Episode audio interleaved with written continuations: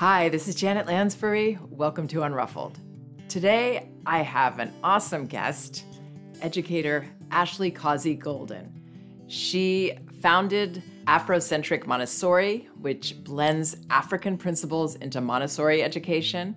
And she's the co creator of Gather Forest School, which offers a totally outdoor learning experience with the mission to guide children in their lifelong relationships with the natural world. She's also the mother of a toddler, and she's actually hiding out in the closet to be able to record with me today. Ashley has a lot of wisdom and experience to share, and I'm really excited to have her here. Hello, Ashley. Welcome to Unruffled. Thank you so much for being here. I'm excited. Thank you. It's so great to reconnect with you. I really wanted to share your work. It's so inspiring and uplifting and really life changing. And I really wanted to share it with my listeners here on Unruffled. Could you talk a little about how you got into this, the work that you're doing now, how you got on this path? Yes, because it definitely wasn't a straight path. So, my background is in elementary and special ed. And when I was doing my teaching internship, it just didn't connect with me. Teaching within the public schools, I was always asking questions about race and equity. And my professors were just like, you know what? You should go to graduate school. You can get those answers met there. And so when I went to Columbia's Teachers College, I worked at Hollingworth. And that actually was the first time I was in a classroom that was focused on aesthetics, discovery, that was child led. Can you talk about what that is? It was Montessori inspired, a little bit of Reggio Emilia, a little bit of Waldorf. It was a mixed ideology practice, definitely child led.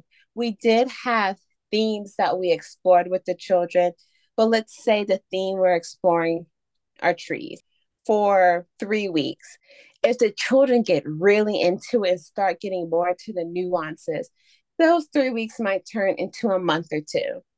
So it, we really let the children stretch our own imagination and we just made sure the environment was prepared for the children each day. And I came from like scripted lesson plans. That's the world I came from. Then I came here, I was like, wow, this is exciting. And then I instantly thought about like, how would this look like for Black children? So that question was in the back of my mind throughout everything. After leaving Hollingworth, I was like, I need a job. so then I went into the charter network. And that also was very eye opening to me. I'm not here to say there's anything bad about charter schools, but for me, I just felt like there wasn't enough grace for parents especially for the Black parents who were trusting that charter network. We came with our own preconceived notions, right? Children falling behind, some children coming to school and not having a full meal. Like all of these things are like preconceived notions. That the school had about families, you mean? Also, what we as educators, as workers in the space, also had about families because it was a very um like savior mentality. Like if we're not doing this for the kids, who's gonna do it for the kids? That kind of mindset. Mm-hmm. And so I just really want to understand because I didn't have kids at that time. I worked with children, but I didn't know what it felt like to be a parent. So I actually got into birth work and being in the room with families with birthing women it's like a light bulb went off. I was like, oh, they care about their children. Like the light, the love that oozes from the body when the child is born. I was like, oh, okay. That's when, for me, grace became part of the equation when it came to education and less about theory, less about doing it right all the time. I was like, oh, we just need to be practical. It just needs to make sense. And then after working with families and being a doula, I was like, oh, okay, let's let's make it practical and realistic and not that the sky is falling. and really connected with people's experience, right? It sounds like you identified with those birthing mothers and you realized this is about connecting and being supportive to individuals. Yes.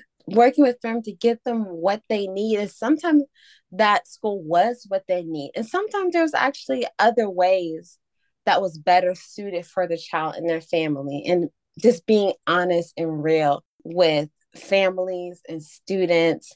And that experience led me to fall into Montessori in a way because the practices and the theory of Montessori aligned, but I didn't know why it aligned. You can read about something or hear something and it just clicks. And that's how Montessori was for me. It was a very respectful ideology that I was like, ah, I want to learn more about it.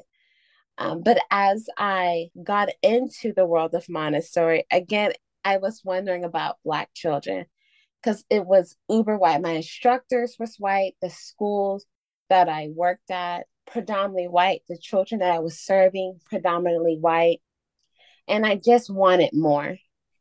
How can I learn more about Montessori, but also be true to my own identity and culture? So after my stint at the charter school, I actually went to Brooklyn to work at the Seneca Montessori School. And Seneca is a truly 100% Black space. Everything that's brought into the classroom needs to be represented of Black culture. So when I first started working there, it was a huge mind shift because I actually never worked in a space that was one 100% Black and two pro Black and very firm in that value what was different about that? Like, what are some of the details? Because one thing I would love to help parents get from this podcast is how to bring their culture into their children's education, whether that's at home or in a center. What are some of the things that you do to make it richer culturally and help them feel more of their identity in the classroom? So for us, we had to do a deep dive within the continent of Africa. So we had to look at each country and study each country in terms not just like the flag, but in terms of like food, clothes, music, language. On a higher education level, yes, I could pull books, articles, but I'm working with three, four, and five year olds. So I couldn't find easy printables or even information that was broken down to a level that a child could understand. So a lot of things I was typing out, writing out, freehand drawing for the classroom. We celebrated the major holidays that are relevant within Black culture, which was really fun because we were able to bring in elders from the community to help us with those celebrations. So, like I tell families, it can start very simple. Like you could bring in books, but also like touch into your community and see what's available for you to visit, to see. Intergenerational education is key. So, are there any elders in the community that you can bring in? Food is another wonderful touch point, music. So, I was able to bring those touch points into the classroom that actually made parents interested. They're like, hey, my child came home talking about this, and I never thought about it, but I used to make this with my grandma. It started larger conversations. Wonderful. It's so encouraging, right? For the for the parents to embrace more of their, you know, history and their culture and bring that alive for for children. Everybody benefits from that, right? They do. And I I will say I do find that sometimes there is so much hesitancy to wanting to do it quote unquote like right that the the ball never gets started. We never get started on it because we're always reading, we're always buying another book, always researching so we can get it right so our children can be politically correct and make sure they don't hurt anyone's feelings. And that's draining. It's draining, it's daunting. When you're a parent, you oh, have so much on your plate already. I'm just like, y'all, let's just make it make sense, to be honest. And it is messy. There's so many times I have said the wrong thing, put my foot in my mouth, offended. And then that's where grace comes in and apologies. Just letting go of the ego of like, I'm going to be right all the time because I'm not. I feel like when you take your dive and you just start, it gets easier along the way. It becomes more freeing where it is actually second nature now. We're like, hmm, I'm curious about this. I don't have to have it all together before I say something. Can you give a specific example of that? Of having it all together before I say something. well, what you had to look up or what you thought you had to look up. Yeah. So we just I believe, yes, we just moved out of Native American Heritage Month. And for me, that was a huge area that I actually did not know much about. My trajectory within schooling was very traditional. Like, I still remember my kindergarten, we were doing pilgrims and Indian play. Oh, my kids too. I have the pictures and they're they're mortified now, you know. Yeah, I know this might be embarrassing to say, but I was in my mid 20s. I'm cringing like I was in grad school before I realized like, oh, a lot of the lesson plans I did during my teacher program were wrong. And this time around, I checked out books, I listened to pronunciations of tribes. Children asked questions where I'm like, I don't know, let's look it up. We still have students who believe that Native American and Indigenous people still lived in teepees. And so it was like, like, let's just jump into it and talk about it. And it became more frank. And I tell you, that was very like cringeworthy to me. Things that you learned about yourself and things that you did were like wrong. you always like, I don't want anybody yeah. to know, or I don't want to step back in that trap. And now I'm like, yeah, I did all of that. I got really messy, but it's freeing in a way saying, yeah, I learned that way, but now I want to do something different.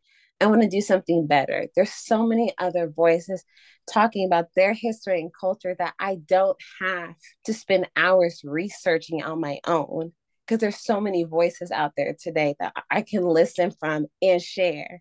And find that you do relate to, you know, every kind of person. And also you're modeling for these children. I'm thinking as you're talking, you're you're modeling how to be an open minded, self forgiving, lifelong learner, which is the only way you can be a lifelong learner is to be self forgiving, staying open. Because just as you said about all the things that people are afraid to step into because they might not do it perfectly or get it right, get it politically correct. You know, that's how we close off to learning. And that's the opposite of what we want to teach children, right? From when they're little. Oh, yes to be open and accepted. And I do have in the back of my mind, and I'm totally aware of it's a real thing about being called out, it's a real thing about being blacklisted. It's like those are real things. But like if we think about how we're teaching the next generation, how we're teaching our children, I try not to let those concerns and those fears limit my work that's just a part of the reality that we live in. Like people live off sound bites. people yeah. live off sound bites, snapshots, Instagram captions. And they can read into it a really extreme thing too, you know, because it's just if all you're giving is a sound bite, you know, the meaning is is lost and kind of corrupted. So yeah, I mean I like what you're doing is so so freeing and you're giving people permission to do that too. And, you know, definitely as white people, well, I can't speak for everyone, but I definitely feel that where, oh gosh, I'm going to say it wrong. I'm going to do it wrong. And, and I have, I have done it wrong plenty of times, but we keep trying, you know, we just keep learning and trying and doing better. And that's really all any of us can do. That's it. Keep showing up. And the other area that I really wanted to dive into with you is the nature education, because for me, it's like the ultimate. The idea of like going to a nature school sounds so incredible. And I wanted to hear a little about that and also how parents in urban environments or home environments where there's no outside yard can bring nature into their children's lives if you if you have any ideas about that to have nature and to be in nature doesn't mean that you're hiking in the forest every day it can be just walking in your community it could be bringing plants inside your home having plants accessible. If you have animals that's a part of nature too but it's really teaching children how can i coexist with mother earth? Because like yes it's freeing for children to run around. It's freeing to also just exist but we also are teaching children how do you care for the trees? How do you care for plants animals i'm talking also about earthworms and insects and spiders things that you kind of step on and crush because you're scared of them or you run from them things that people are like oh, it's just a bug we're really teaching children that every every essence is important to the grand scheme of things. Even the mosquito, everything is important to the greater picture. And so that's what working and being in nature has taught me. And so, what do you do when a child stomps on a bug? We actually had to sit a child down today about harming earthworms. I remind children that even an ant, mosquito, spider, earthworm, we're in their home. We are visiting their home for these four hours. Just like you wouldn't want someone to come into your home and squash you, hit you, pull you apart. We have to keep that same mindset when we're in these animals' home. Some children, even myself, I'm not even gonna exclude myself. I am afraid, like of bees, spiders. You won't see me walk deep into the woods because I don't do well with spiders. As if you're scared of these things, make space. Let's not tear down a spider's web because it takes spiders many, many days to make these homes. If you're afraid, let's not go down that path or walk around. So some of our children take it very much to heart when another classmate, sometimes intentionally, unintentionally, harms my animal. Now, my co founder Shelby and myself, we actually don't have to say much because the children actually step in and like ask questions like, hey, why did you do that? And then they problem solve like, you could have did this, this, this, this, or this before you actually stepped on this animal.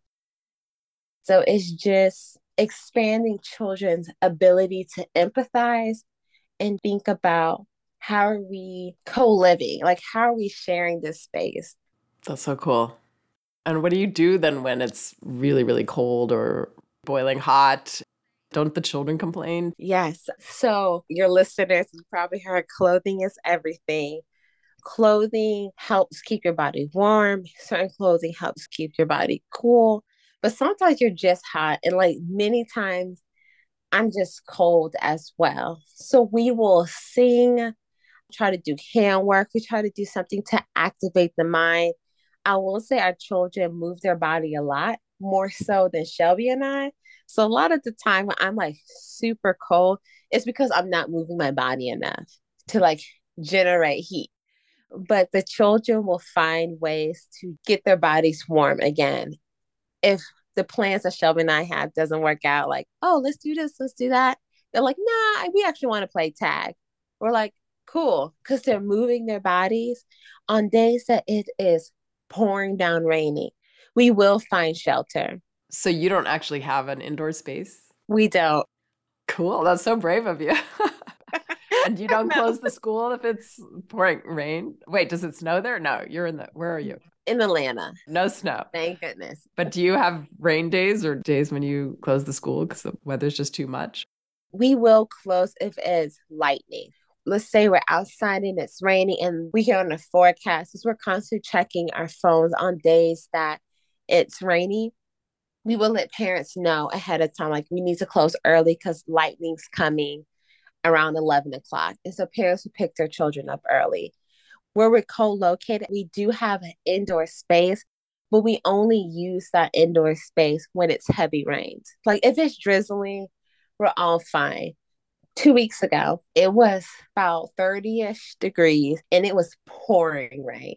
So we did spend an hour inside reading, doing community circle for us to like warm up our bodies, but also to just take a break from the pouring rain. And so by the time we went back outside, it was drizzling. The kids were playing. No one was thinking about going back inside. But in that brief moment of that heavy rain, we're like, we just need some relief. and to speak for myself, I needed some relief. Yes, I do think we feel it worse than the children sometimes. Their bodies just work better too. Besides the fact that they're moving, you know, a lot. Their engines are newer. they're they're a little fresher than mine for sure. So, what's an example of a curriculum that you would have for your your day? Is it totally child led, or do you do the the Reggio Emilia thing of gathering from them what they want to explore further, and then you go with that? How do you do it? We have a mixture, like a Montessori Waldorf flow, but it is sprinkled with some Reggio Emilia. So we do have a rhythm for the day where we have our community circle, we have lesson time, nature exploration time, snack. We might have a daily activity, which is based in nature. Then we have lunch, and then it's time to say farewell. And so when we have our work cycle, we do align it to um, the Georgia State standards. We use the standards just as a guide because many of our families are homeschooling families or wish to homeschool. So we try to align ourselves with what parents need. A lot of them are new to homeschooling. We have a few that been doing it for a while. So they use us more as a a place for their child to be social. But for those who are new to homeschooling, we always remind families about the state standards to use it as an alignment, but we're not rigid like a traditional school who will go strictly by standards. And what grade do you go up to or what year? We have three and our oldest is nine. And are you sort of increasing it as you go or you you decided to stop there at that age? We're such a tight knit community, so I don't see much turnover in our. Well, we will just keep having that same age group. I think we're going to increase it as we go. What is so refreshing about Gather is that we get to know the strengths of our students and we get to know what they're interested in. And that helps us prepare what's going to be at Community Circle. It helps us prepare was going to be given during the work cycle. And that's where I'm able to bring in some Montessori elements to help teach those ideas. It's nice that we have that flexibility that we're not solely using one curriculum. We're able to just flow with the different needs of our students. That's great.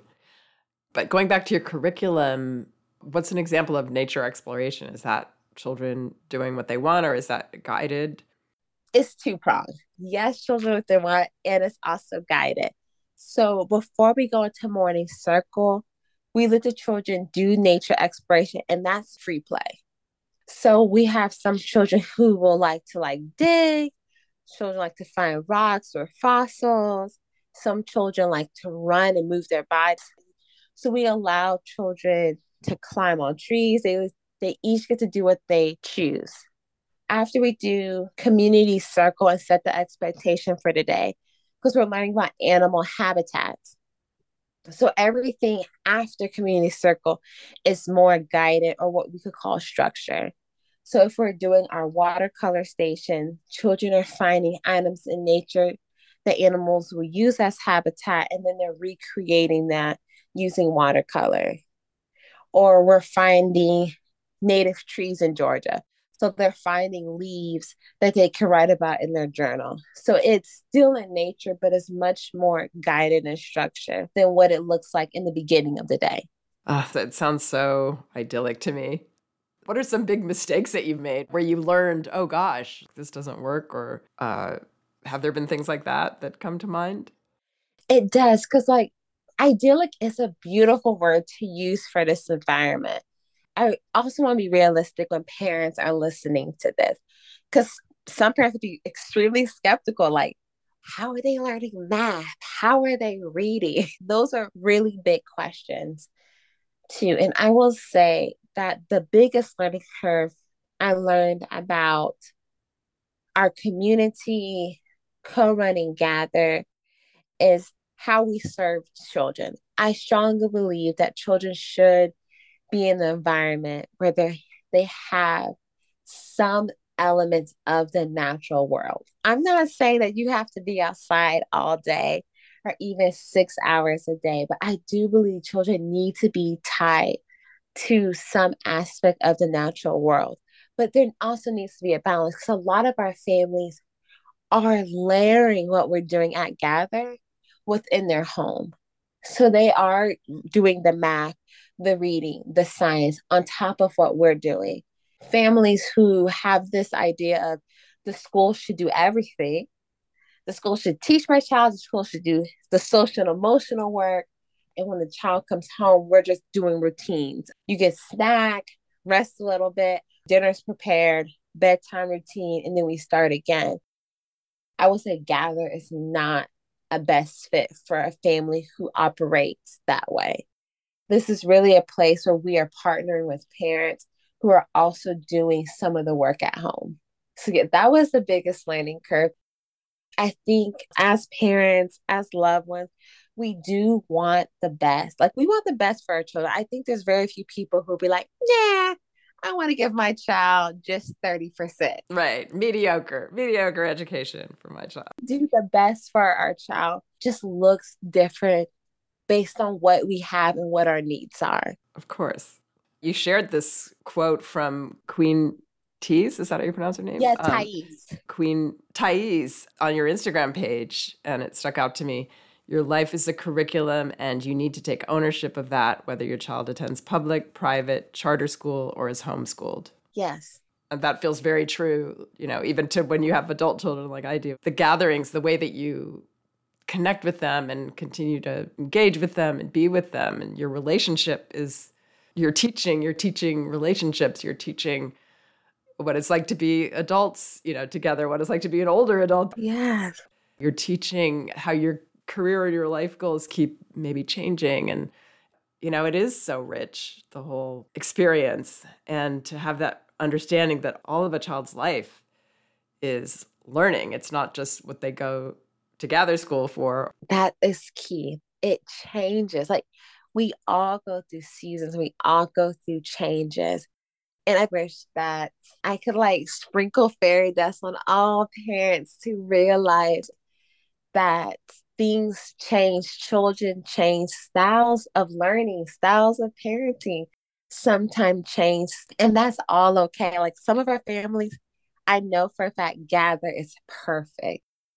Can I say that Gather will be a perfect fit for that same family two, three, four years from now? I can't because the child might need something new, something else that another environment can provide for. And that's okay. I think sometimes we get so rooted in a certain philosophy or ideal that we totally miss the child who is in front of us. And we also silence our needs too as parents, as adults. We put our needs on the back burner when it's just being shift and change. And that's okay. Exactly. This is also answering my other question, which is what positive things have you learned or what kind of secrets have you learned about education? Being able to walk with parents, but not be too invested in the decisions that they make. I don't know if that's clear, but what I mean is totally clear. Okay. As somebody that works with parents, totally clear. And, and as a parent myself, yeah. I mean, that's the thing about parenting. Everybody gets to make those choices and they're not going to make the choices that you would make for them maybe you know and that's how it has to be that's the, the beautiful part of it is they're developing their own relationship with their child that's it and i think that has been the greatest lesson that parents are going to make their own decision and that's okay and i can still be the individual i am the teacher all of the things that I am, and still also be in community with those families and be of like mind and find in those spaces. I think at year one, when we first started, we wanted to do everything right. We wanted to be everything to every parent. I remember making those calls trying to get people to like come together. that was, I want to say stressful, but they were like, what are y'all doing outside? How is my child learning anything? They will, we promise. We wanted to meet every parent's need or desire. And it was just too much. It was too much. And so that's the secret I learned just letting go, saying, like, this is what we offer, this is what we can provide your child, and just leaving that on the table. And if you want to join us, we love to have you. If you like, ah, this isn't for me, that's great. You can still communicate with us online. We have community events. If you would like to stop in, we would love to have you. Yeah, I think being very confident like that, this is what we offer, and it may not be right for you. When my children were in preschool, there were big problems going on with a couple of the local preschools that parents really wanted them to teach more academics very early on. And the schools were feeling pressured by that and some of them succumbed to that because they had to please the parents and you know i was trying to support the early childhood educators it's okay if people don't want what you have but believe in what you have yes believe in what you have and like parents can like mirror that back and believe how you are parenting your child because it is incredibly hard when we live in such a society that everything is outward facing like it seems like you are looking into everyone's home, seeing what they're doing. And like, of course, everyone's only showing the glamorized versions. Right. Where they got it right. But it is so hard to just be like, I am doing this right. It's always like a question mark. I need the validation from someone outside of my yeah. own mind. Yeah when in fact there's actually no right way. I mean, that's the secret too. As somebody with older children, I can say there's no right way. It's a journey. You're learning all the time. Your child is changing. You're getting surprised and seeing what fit before it doesn't fit. It's just life. It's a journey. There's no end. Yes. And that you have found something that inspires you. And I, I love how you said, I don't know if this was on your Instagram or on your, your website, which is, by the way, Afrocentric Montessori you said, I keep asking myself the question what would it look like to create a Montessori space that uplifted, affirmed, celebrated Black children? And that's what inspires you. That's what you wanted to offer. That and the nature education, which is also incredible. And, you know, I'm sure there maybe even be Black families that don't necessarily want that. We were pressed against the wall for many Black families who was just like, my kids not going to be running around outside when they can be reading, writing above grade level. I want my child to excel beyond their age. Oh, you hear my little one. I do. oh no, Anthony. Your mom was hiding in the closet. How crazy is that? He's on my lap now. So he's he like... was in the closet. What's your mom doing in the closet? Talking to some lady on the computer. How could she do that? He said that he's happy. He's like, ah, reunited. Well, we should probably end, but you know, I could talk to you all day. I just love hearing about your work. It's really inspiring. It's just bringing back a lot of memories for me about the early years with my children as well, and just kind of the choices that we've had to make and how imperfect it all was. And thank you for all you do. And, and again, Ashley has an Instagram page, Afrocentric Montessori and also one for the Gather Forest School. Thank you for inviting me and also allowing my little one to join. That's my favorite thing. Bye, Anthony. Oh, he's waving to you. Oh, nice. Okay. Take care and we'll talk soon. I know you'll want to check out Ashley's website, Afrocentric Montessori, where she shares the handcrafted materials she's been making for her classrooms for years Many of them are available to buy, or there are even some free downloads, and these are learning materials. Some are wooden objects, some are printables, storytelling cards, affirmation cards, so many beautiful things. So please check them out. And you can also follow her pages, Afrocentric Montessori on Instagram and Gather Forest School. And I want to remind everyone that both of my books are available on audio at audible.com No Bad Kids, Toddler Discipline Without Shame, and Elevating Childcare A Guide to Respectful Parenting. They're also in paperback at Amazon and an ebook at Amazon, Barnes & Noble, and apple.com. Thanks so much for listening. We can do this.